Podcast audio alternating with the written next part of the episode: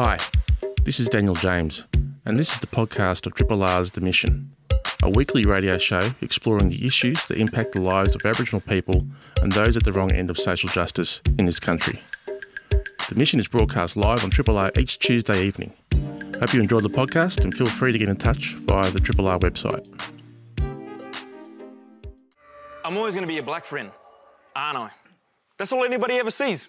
I'm never just an actor, I'm always an Indigenous actor. Hey, I love repping, but I don't hear old Joe Bloggs over here being called white Anglo Saxon actor, blah blah. I'm always in the black show, the black play. I'm always the angry one, the tracker, the drinker, the thief. But sometimes I just want to be seen for my talent, not my skin colour, not my race. I hate being a token, a box to tick, part of some diversity angle. Oh, what are you whinging for? You're not a real one anyway. You're only part. Well, what part then? My foot? My arm? My leg? You're either black or you're not. You want to do a DNA test? Come suck my blood. How are we to move forward if we dwell on the past? That's your privilege. You get to ask that question. As we can dance and we're good at sport. You go to weddings, we go to funerals. No, no, no, no. You're not your ancestors. It's not your fault you have white skin, but you do benefit from it. You can be okay. I have to be exceptional. I mess up, I'm done. There's no path back for me. There's no road to redemption. Being black and successful comes at a cost. You take a hit whether you like it or not.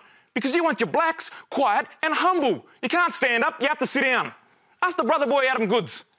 A kid says some racist shit, not ignorant, racist. Calling a black fella an ape, come on, man, we was flora and fauna before 1967. No, actually, we didn't even exist at all. But he got it. This was a kid. This was a learning moment. He taught that kid a lesson. But did they like that? A black man standing up for himself? Nah, they didn't like that. You shut up, boy. You stay in your lane. Anytime you touch a ball, we're gonna boo your ass. So he showed him a scary black, throwing imaginary spears and shit. And did they like that? Oh, no, no, no. They didn't like that. Every arena, every stadium, they booed him. It's because the way the flog plays football. Bullshit. No one booed him the way they booed him until he stood up and said something about race. The second he stood up, everybody came out of the woodworks to give him shit. And what, he's supposed to sit there and take it? Well, I'll tell you right now, Adam Goodes has taken it. His whole life he's taken it. I've taken it. No matter what, no matter how big, how small, I'll get some racist shit on a weekly basis and I'll take it. You know, it used to be that in your face, you bung, you black dog coon kind of shit. Gonna chase you down the ditch with my baseball bat, skinhead shit, when I was 14 years old. But nah, we come forward, we progressive, we're gonna give you that small, subtle shit. The shit that's always been there, but it's not that obvious in your face shit. It's that, oh, no, we can't be seen to be racist kind of shit. Security guard following me around the store, asking to search my bag. They're walking up to the counter first and being served second or third or last kind of shit. They're hailing down a cab and watching it slow down to look at my face and then drive off. More than once, more than twice, more than once, twice, on any one occasion. Yeah, that shit I'll get weekly. Sometimes I'll get days in a row if I'm really lucky. And that's the kind of shit that I'm letting them think they're getting away with, because to be honest, I can't be bothered. I can't be bothered teaching their ignorant asses on a daily basis. I don't have the energy or the enthusiasm. It's exhausting, and I like living my life. But then on occasion, when you call me on a bad day where I don't feel like taking it, I'll give you that angry black you've been asking for, and I'll tear you a new asshole. Not because of that one time, because of my whole life. At least Adam danced and they still pissed and moaned. But it's not about that one time, it's about all those times. And seeing us as animals and not as people, that shit needs to stop. Black deaths in custody, that shit needs to stop. I don't want to be what you want me to be. I want to be what I want to be. Never trade your authenticity for approval. Be crazy, take a risk, be different, offend your family, call them out. Silence is violence. Complacency is complicity. I don't want to be quiet. I don't want to be humble. I don't want to sit down. You're on 3 Triple R. The program is The Mission.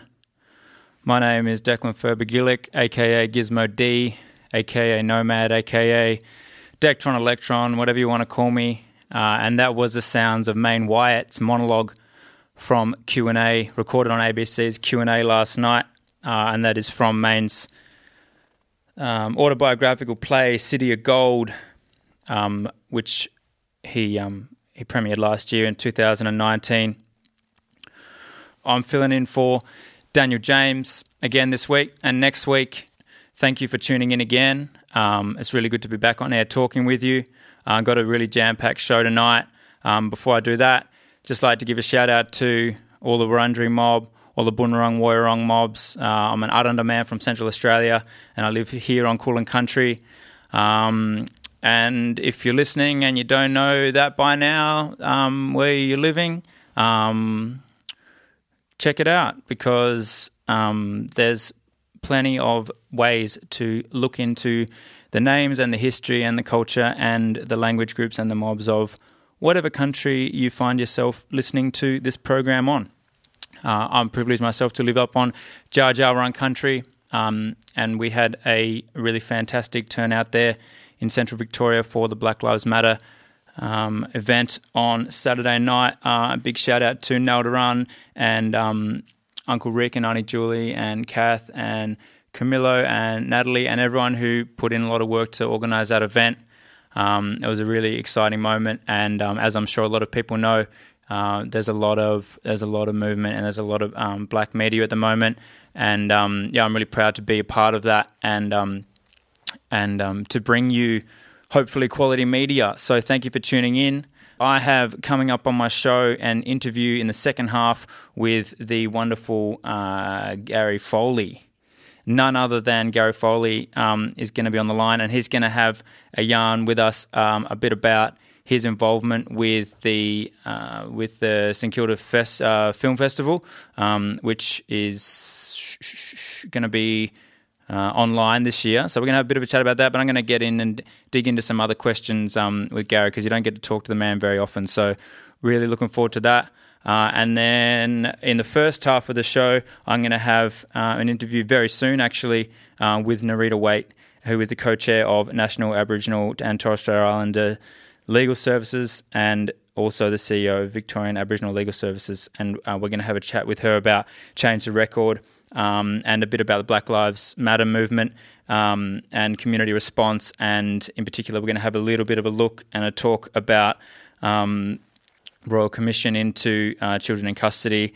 And in particular, a hand uh, a decision that was handed down by the High Court um, in the last week. So stay tuned. Got a jam packed hour of radio, uh, and I'm actually going to perform a piece of spoken word myself in the last five or ten minutes. So uh, stay tuned. Great to have your company.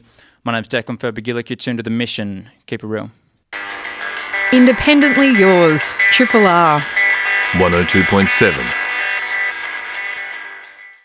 Now, last week, the um, the High Court of Australia um, handed down a decision finding that the use of tear gas on children in detention was unlawful and amounted to battery, um, and that the use of tear gas on children in such circumstances is, um, oh, sorry, part of part of the media release that um, Change the Record have put out.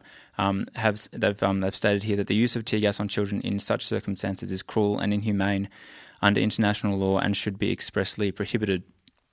Um, so people may hopefully recall um, the Royal Commission into the abuse and, abuse and mistreatment of children in youth detention um, that occurred uh, following a, a Four Corners doc, uh, Four Corners documentary investigation in um, 2016, which was put together um, over the over two years leading up to that, and that was into um, the Don, uh, Don, Dale Detention Centre up in in Darwin in the Northern Territory. so yeah, I have on the line to chat with me about that finding and and about um, and about change the record in in general. Um, Nerita Waight, who is co-chair of National Aboriginal and Torres Strait Islander Legal Services. Um, can you hear me there, Nerita? Yes, I can. Hey, um, thanks for calling in today. Um, where are you calling in from?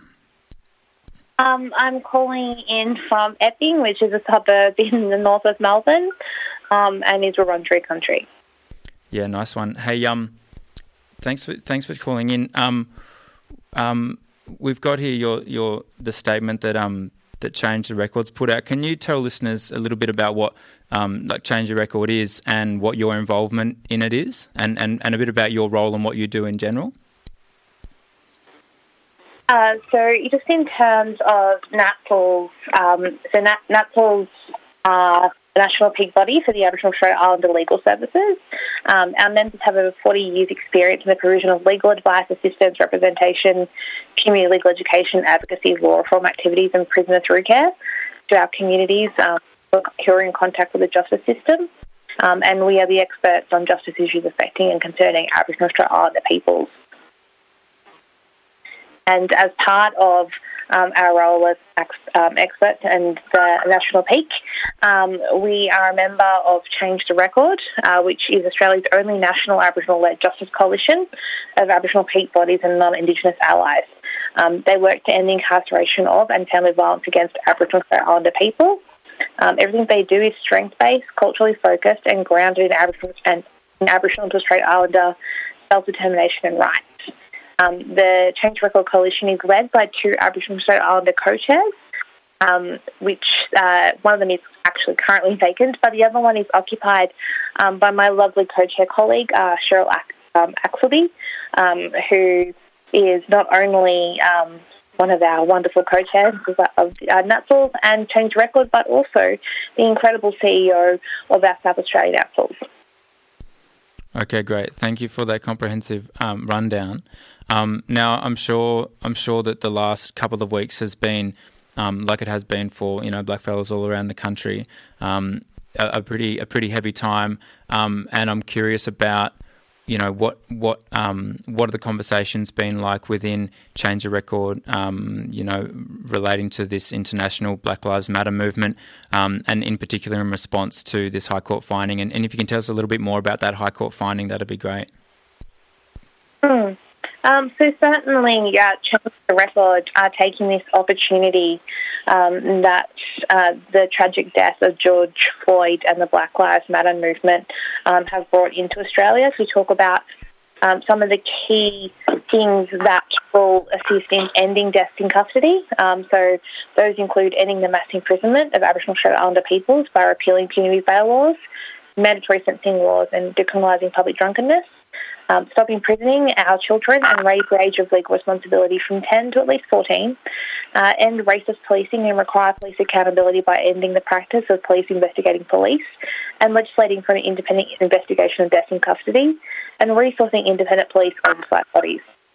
Implementing all recommendations uh, for the Royal Commission into Aboriginal Deaths in Custody, and the countless independent investigations, coronial inquests, and reports that have been published in the three decades since, um, and also in, end the abuse, torture, and solitary confinement of Aboriginal Strait Islander people in police and prison cells through legislative safeguards, and by urgently establishing the independent bodies to oversee conditions of detention and treatment of people in accordance with their obligations under the optional protocol is the Convention Against Torture, cruel, inhuman, or degrading treatment of punishment, most colloquially known as OPCAT, uh, which directly really does, uh, links to the Don Dale High Court ruling um, in many respects. Obviously, um, we we welcome the High Court's decision um, confirming that the use of tear gas on children in Don Dale in 2014 was unlawful.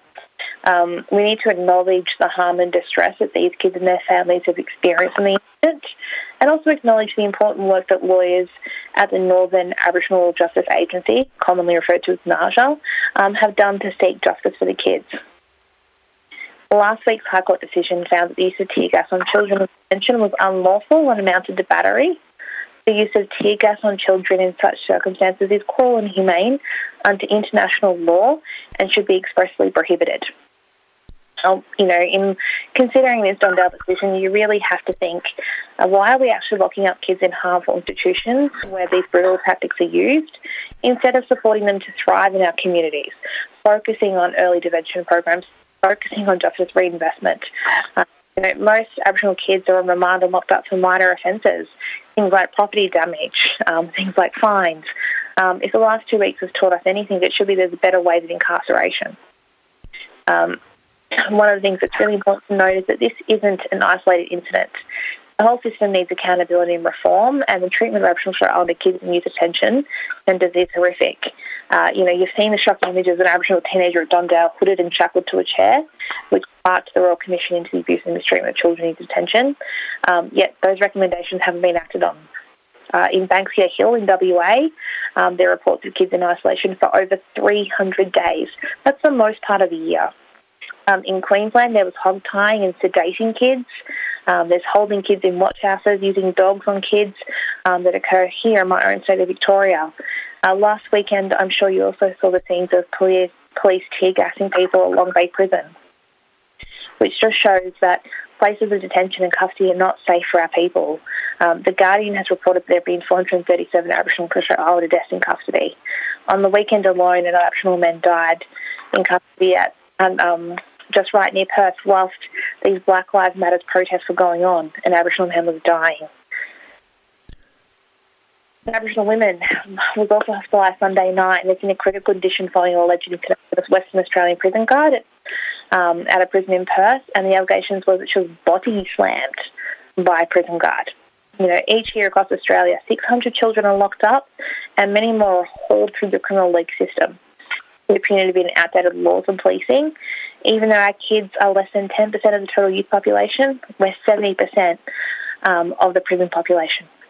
And and I know this word like you know children gets thrown around a lot, and I just want to really clarify for listeners and and get and get your your kind of um you know your view on it. But um, when we say kids, we mean kids because um, the age of legal responsibility um, is is ten, um, and so we're really talking about children here. And where where is it? Where is the age ten? Is that across the country? Correct. So the age of legal responsibility across the nation is 10, um, yet our international counterparts uh, use a more dignified approach, and sometimes um, their legal age of responsibility in New York it's as much as 17. In other jurisdictions, it varies anywhere between 14 to 16 years of age.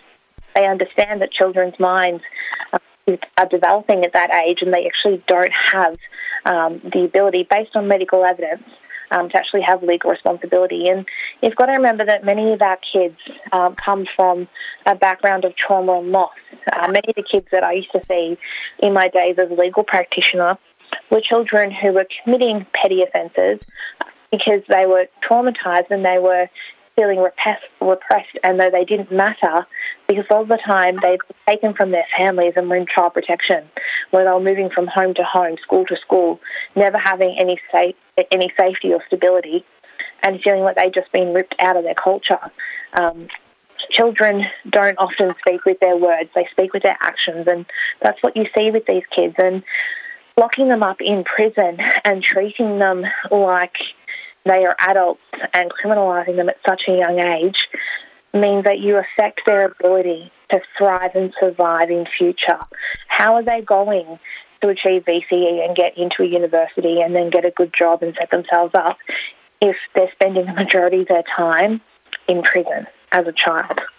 Um, we also need to think about with these kids, how about we focus on actually addressing their needs and their trauma how about we focus on justice reinvestment?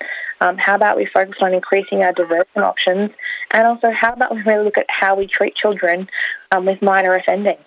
And particularly, how about we stop applying the same bail laws we apply to adults to kids um, who are in primary school at 10 years of age?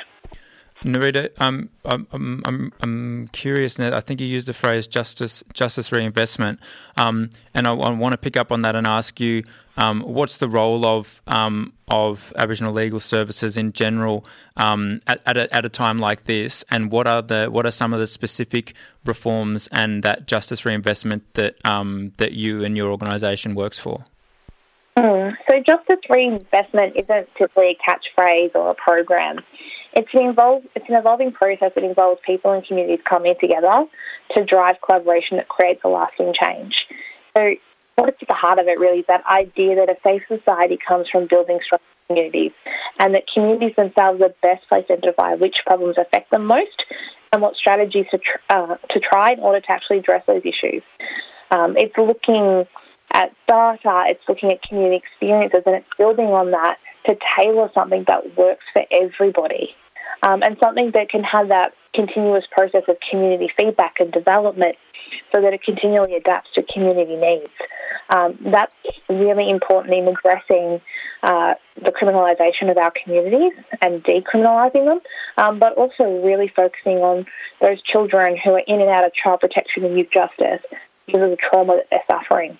Um, justice reinvestment is something that every ATSL does in different ways. Um, it's quite hard, though, to get the investment needed um, to conduct those activities because we're often pigeonholed into just providing uh, culturally safe legal services. Um, and there's a lack of understanding that ATSLs like mine and many others not just fantastic at delivering legal advice, but we also deliver crucial community services. And that if you invest in us, you invest in community, and then you'll actually see not just those short term gains that look great on paper, but long lasting societal change, which means that generations uh, will have an opportunity to thrive, not just survive. And what, what, I mean, at the moment, we're seeing um, so much unrest in the US, and we're seeing you know years and years and centuries really of um, of pent up energy and rage and trauma and grief boil over, um, and we can see that um, it affects our people here, and we, you know, we we we have this parallel experience that we often don't feel as though gets the same amount of attention. In the last week, I think it's fair to say there's been a real uh, a real a spotlight shone on our situation here.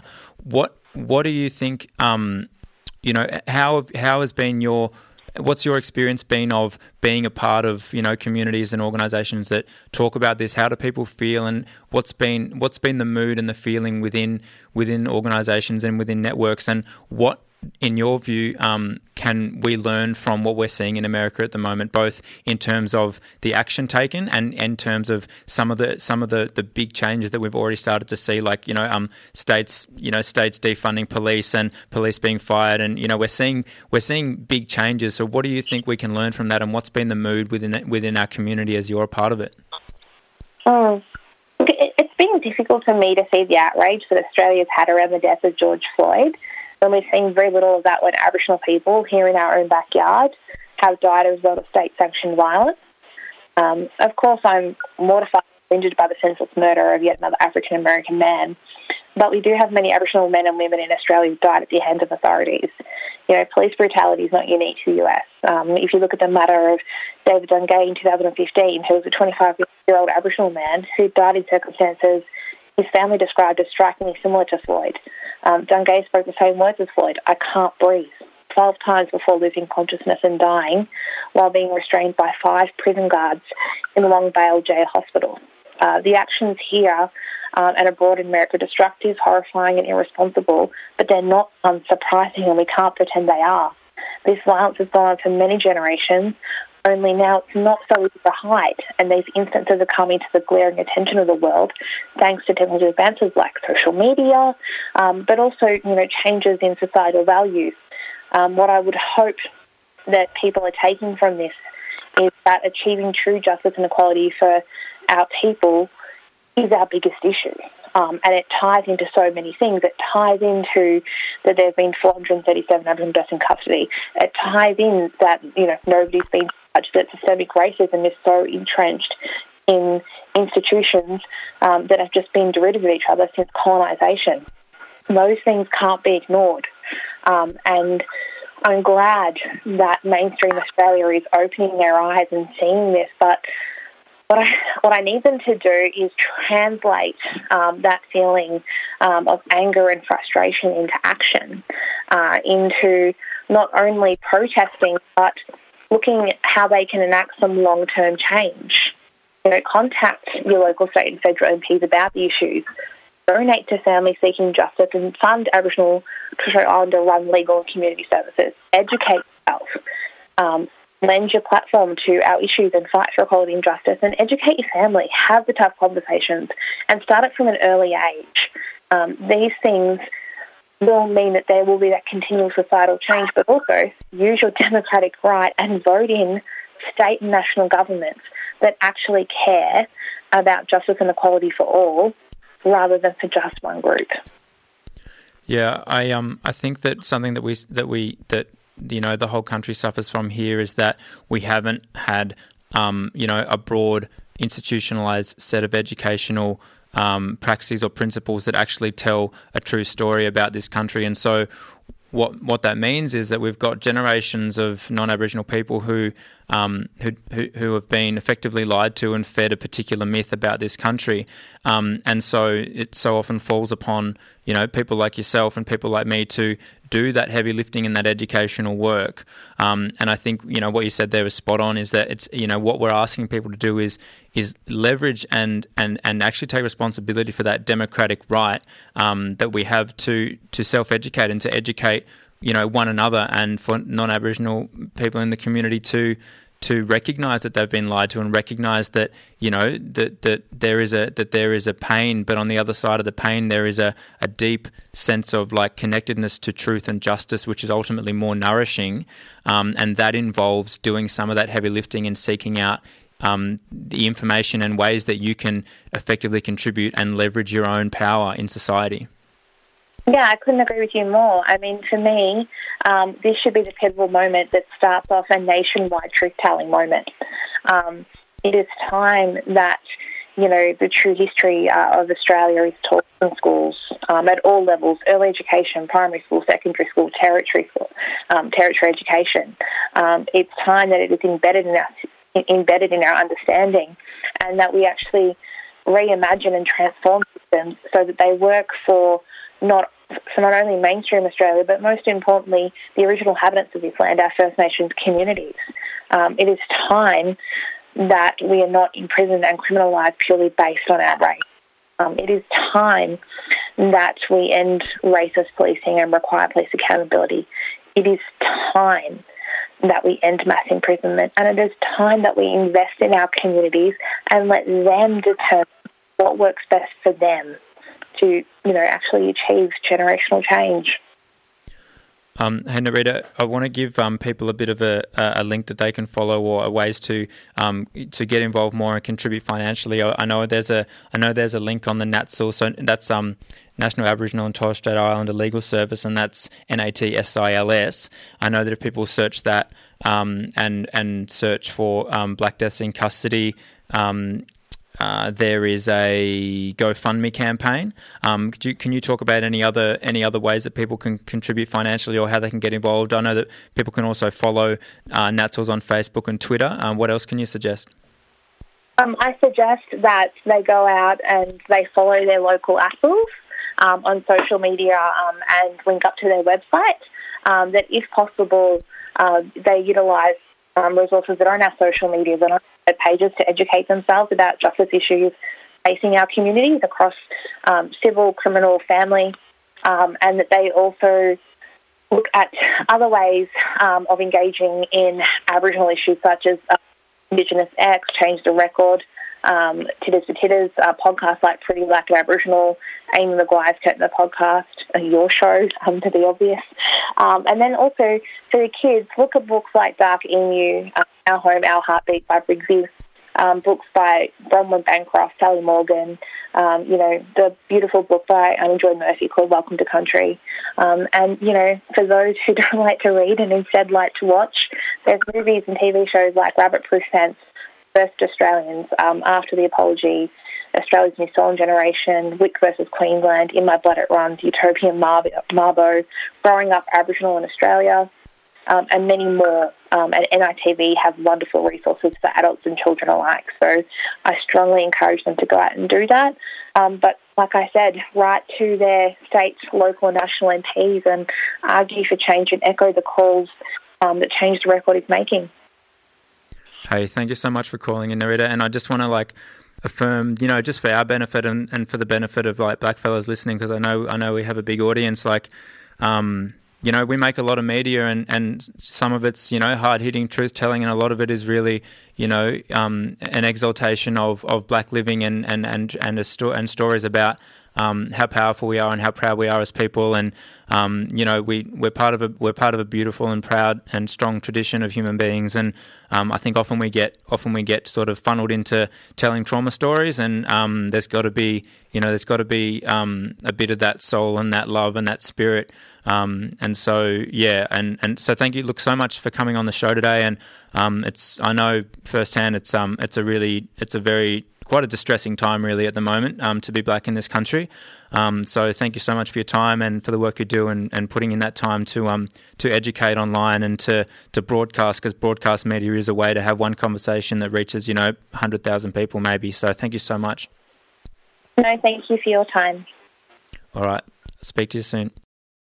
This is a podcast from Triple R, an independent media organisation in Melbourne, Australia. To find out more about Triple R or to explore many more shows, podcasts, articles, videos, and interviews, head to the Triple R website at rrr.org.au. You and me, Declan Furber Gillick, and you're on the mission Uh, it's 3 Triple R 102.7 FM and online.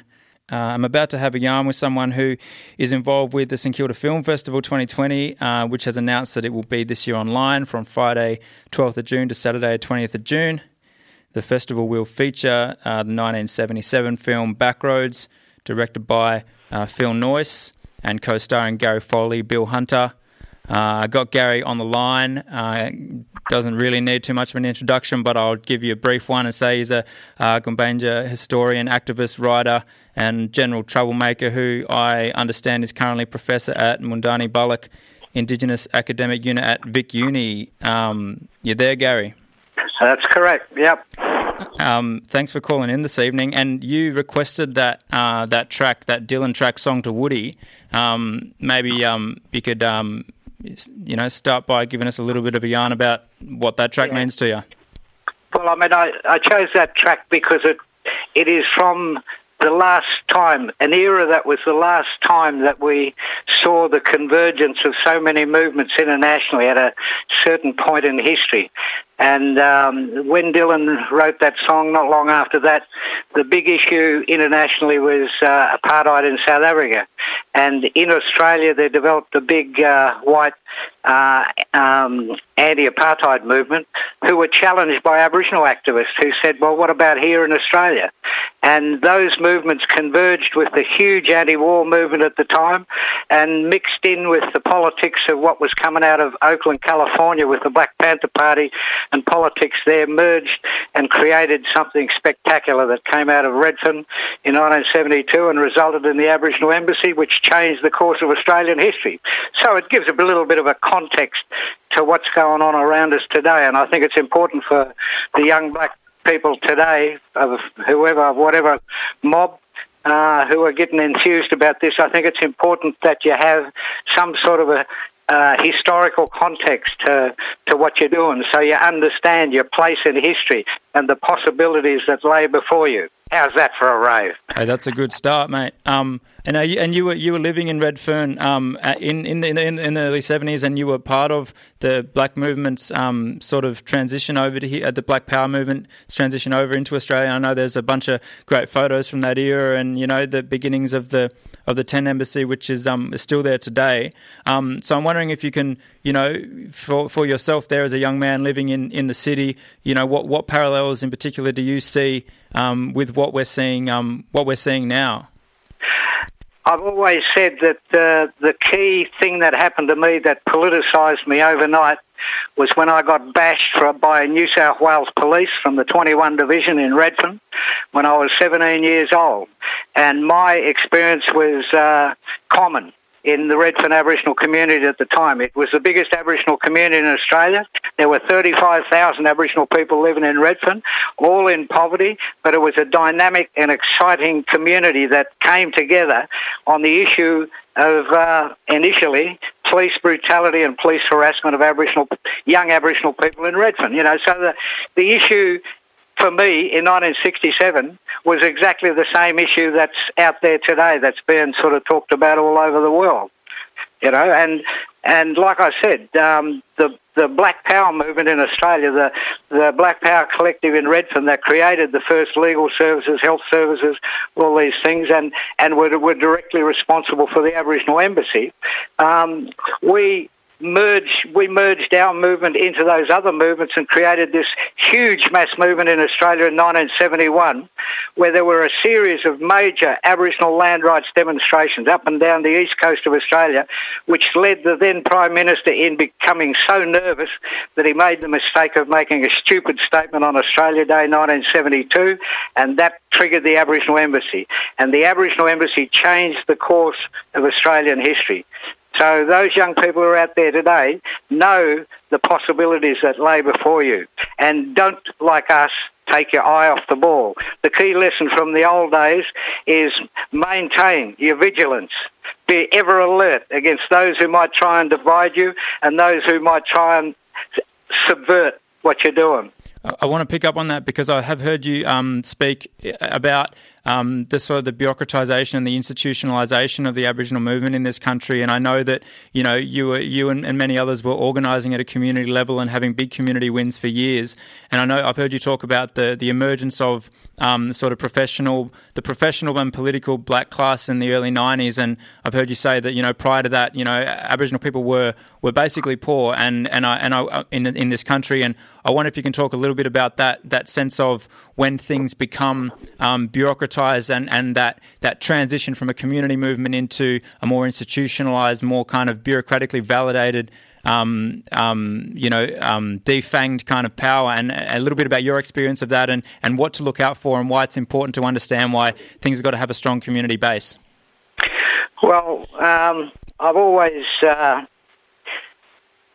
I've always said that when the great upheaval, black upheaval in Redfern occurred in the late 60s, early 70s, at that time there was no black middle class. They just did not exist. I mean, Aboriginal people in Australia were universally poor. There may have been one or two or three people who were, you might call middle class, but that's all nationally. Now, after the success of the Aboriginal Embassy, the international embarrassment that that created for the Australian government, the, when Whitlam became Prime Minister, they changed tactics. And they, they realised that, that, that it was important to grab all of the best emerging minds from the Aboriginal community educate them, rope them into cadetships, into the public service. As soon as they recruited them into the public service, into the Commonwealth Public Service, they had to sign a little document that all public servants sign, which effectively shuts you up. You're not allowed to say anything. Uh, you're not allowed to have your own personal opinions. You're not allowed to express your own personal opinions. And so they they shut up a whole uh, generation of potentially good activists, and in the process, they, um, you know, big salaries and all sorts of lurks and perks. It didn't take long for some of these people to think, oh, this is a good lifestyle, and they became, you know, part of the establishment, part of the system. You know, and uh, some unkind people would say part of the new native police. And um, yeah, I had actually played I played last week an interview with um, uh, with Dr. Cornel West, and he talks about people becoming accommodated to. I think that's a good phrase to use when people come become accommodated to those lurks and perks that you referred to. Um, hey, I wanted to, to ask you because we, we should talk a little bit about your involvement in the film festival, and I want to talk with you specifically about your role as um, not only as a as a as um, you know as a public speaker and a historian, as a as a grassroots organizer and activist, but you know you've been a theatre maker. You started the first black um, the first black theatre in the country, um, along with Bob Maza, I believe it was. And um, Bob Maza was the man. Bob Maza started that. Yep. Yeah, yeah. I was with him. And you were with him. All right. Well, um, I want you to talk maybe in reference to the film um, Backroads, which is going to be on in the in the festival, um, but also about your your show, basically Black, and just about the importance that you know and the role that art and um, the art, the arts and media and filmmaking has played um, in, in in in what you've done with your life. You know, call it a career, call it whatever you want, but what has been the role of arts and and and and, and if you can reference those um those those those works that you've got coming up. Well, well, um, any uh, pretense I had about acting, you know, was uh, quickly dissolved after appearing in a film. But I never pretended I was an actor. Everything I did in uh, theatre, um, uh, films, television, always had a political end in mind. You know, I played a role on a. I played a role in country practice. I played a Aboriginal preacher, nine episodes, and ironically, that that enabled me at that point in my life to reach the biggest audience I've ever reached, you know, and that Aboriginal uh, pastor that I played in that uh, country practice show was a pastor who advocated Aboriginal land rights. This is at a time when a lot of fundamentalist Christians in the outback were telling Aborigines that land rights was the work of the devil, you know, and that uh, that if they shouldn't speak their own language because uh, that was the language of the devil, and if they spoke it, they'd go to hell. So all of my work and the film Backroads is a classic example. Backroads is shown at the Sydney uh, at the St Kilda Film Festival because it's one of two really important uh, early Australian films of the 1970s wave of filmmaking, and it's it's historic because it's the first Australian film that Aboriginal people actually took um, significant control over the way in which they were portrayed and in uh, the, the way in which they were represented and, and the dialogue and the, the, the plot, the works. And somebody once wrote back in the 70s that Backroads was a was a, a result of the creative tension, I think they said, between myself and Phil Noyce. Yeah, actually, I read online just today. True. I read online today that um, that you'd only you, would only agreed to, um, to to participate in the film if you could have a hand in the um, in the writing and, and in the framing. Well, there was no point in uh, being involved otherwise, you know.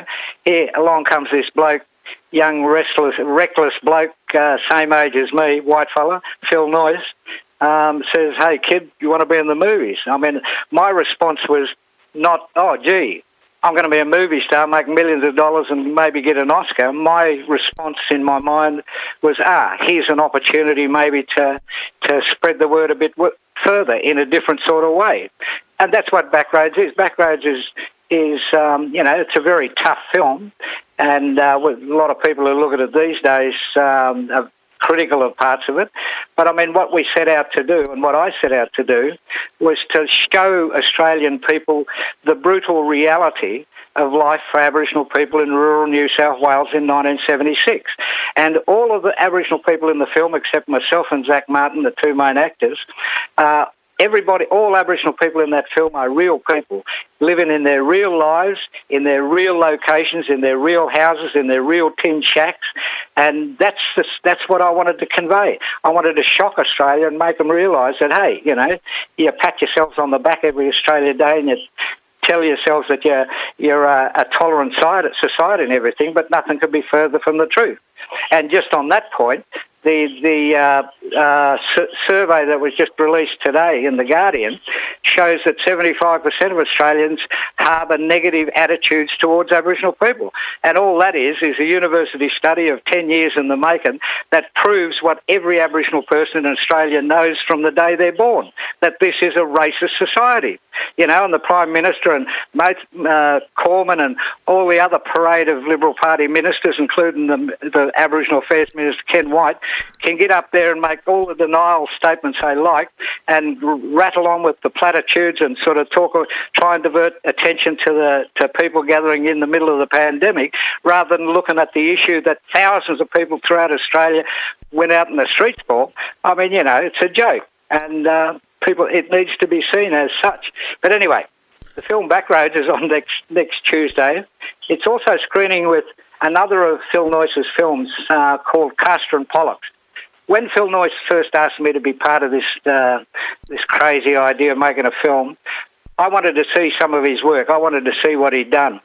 And he showed me this film that he'd made when he was a student at the Film and Television School, which he'd only just gotten out of at the time. Uh, and this was an, one of his earliest films. It's only a little 15 minute black and white film, but it is an absolutely brilliant film.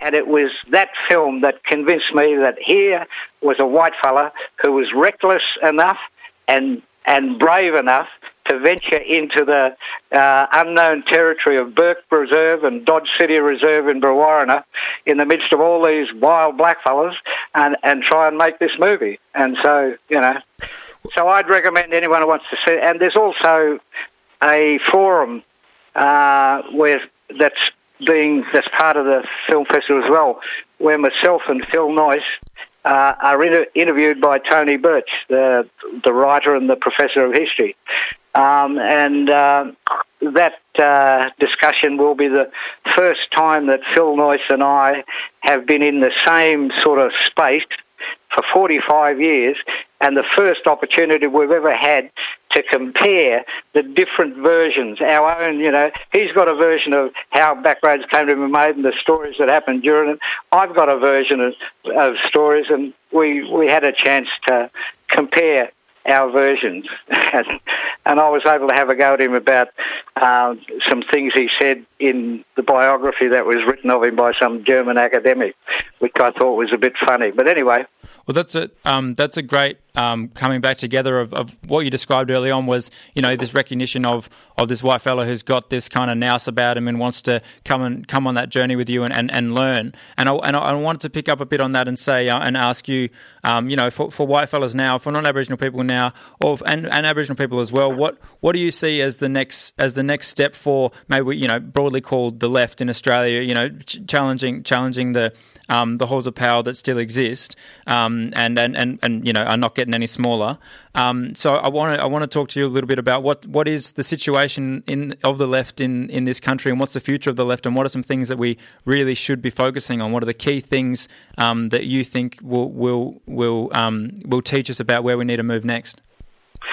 Um, well, I mean, we're at a a unique moment in history. It, these are fantastically interesting times for me as a historian, but me as a person who lived through this last time. You know, what what's happening now is extraordinary. Has uh, great resonance with what occurred in the late 60s, early 70s, when those huge mass movements, anti-war people in America and Australia, the Black Power movement in America, the anti-apartheid movement internationally, all of these things came together, and there's this uh, great momentum that was achieved, and we all thought, wow, you know, change is around the corner. But like I say, we took our eye off the ball a bit. But then you also saw the emergence of the Margaret Thatchers and the Ronald Reagans and the neo-liberals, uh, which included uh, the Hawke and Keating government. And, and uh, the neoliberal economics has been the dominant force in politics for too long now. And maybe we're on the cusp. This this pandemic has provided the sort of uh, instability that uh, that creates all sorts of possibility. Anything can happen now, you know. And with a with a nutcase as the president of the United States, I mean that's another add to the mix that just sort of makes it more more volatile. So you know, um, I I say to the people who are protesting, keep up the pressure make the you know make Australians start addressing the specific issues we're talking about here. You know, there's still to this day virtually no coppers or prison officers ever been charged with any of the hundreds of deaths that have occurred, and many, not all of those deaths, okay, were the, respons- the responsibility of the of the authorities, but Many of them were, and nobody's been held accountable to this day. And this may well be the day of reckoning if we can keep the pressure up. And I, I pay tribute to the to the organisers of the Melbourne protest on Friday. I couldn't get there because it's too dangerous for me as an old codger. But I pay tribute to uh, Crystal McKinnon, Tarneen Onus Williams and Meriki Onus and all of the brothers and sisters and the crew, uh, all of them who are part of that uh, organisation, and they're doing they're going they're doing great things. They managed to get eighty thousand people onto the streets in Melbourne in, on Invasion Day in January. I mean this this is the first time in 50 years that I've seen uh, a good, strong, young, uh, uh, well organised, uh, smart bunch of uh, young activists out there doing what needs to be done. And I wish them well, and I pat them on the back. Go Foley. Um, I think we're going to have to leave it there, mate. Hey, look, um, well, we all appreciate your time. Um, thank you so much for your work over the years, and thanks for calling in. Uh, it's been a pleasure to talk to you. No worries. Good night, folks. Thanks for listening to the podcast of Triple R's The Mission a weekly radio show exploring the issues that impact the lives of Aboriginal people and those at the wrong end of social justice in this country. The mission is broadcast live on Triple R every Tuesday evening. Hope you've enjoyed the podcast and feel free to get in touch via the Triple R website.